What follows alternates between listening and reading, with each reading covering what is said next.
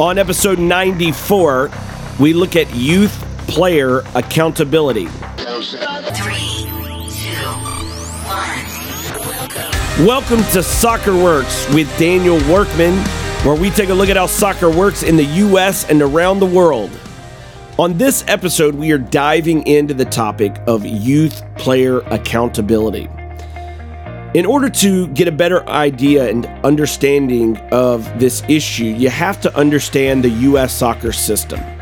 On the youth level, it is primarily built around a concept called pay to play soccer.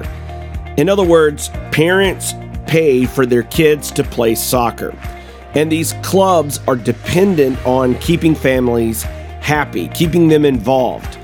They, they want to create the best developmental environments for these players. They, they want to do what's right for the players.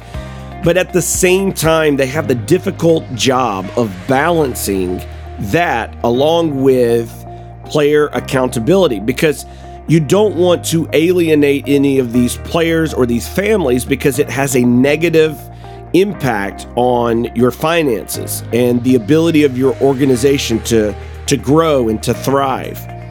So, how do you address that? How do you create a system, a, a, a club, a team that that can that can grow and and players be held accountable? Well, there's a few things you could do. You could set some clear rules. You could set some clear guidelines for participating on that team, but you could also create progress reports. And in so doing, allow the players to internalize what they need to do to get better. Thanks for listening. Until next time.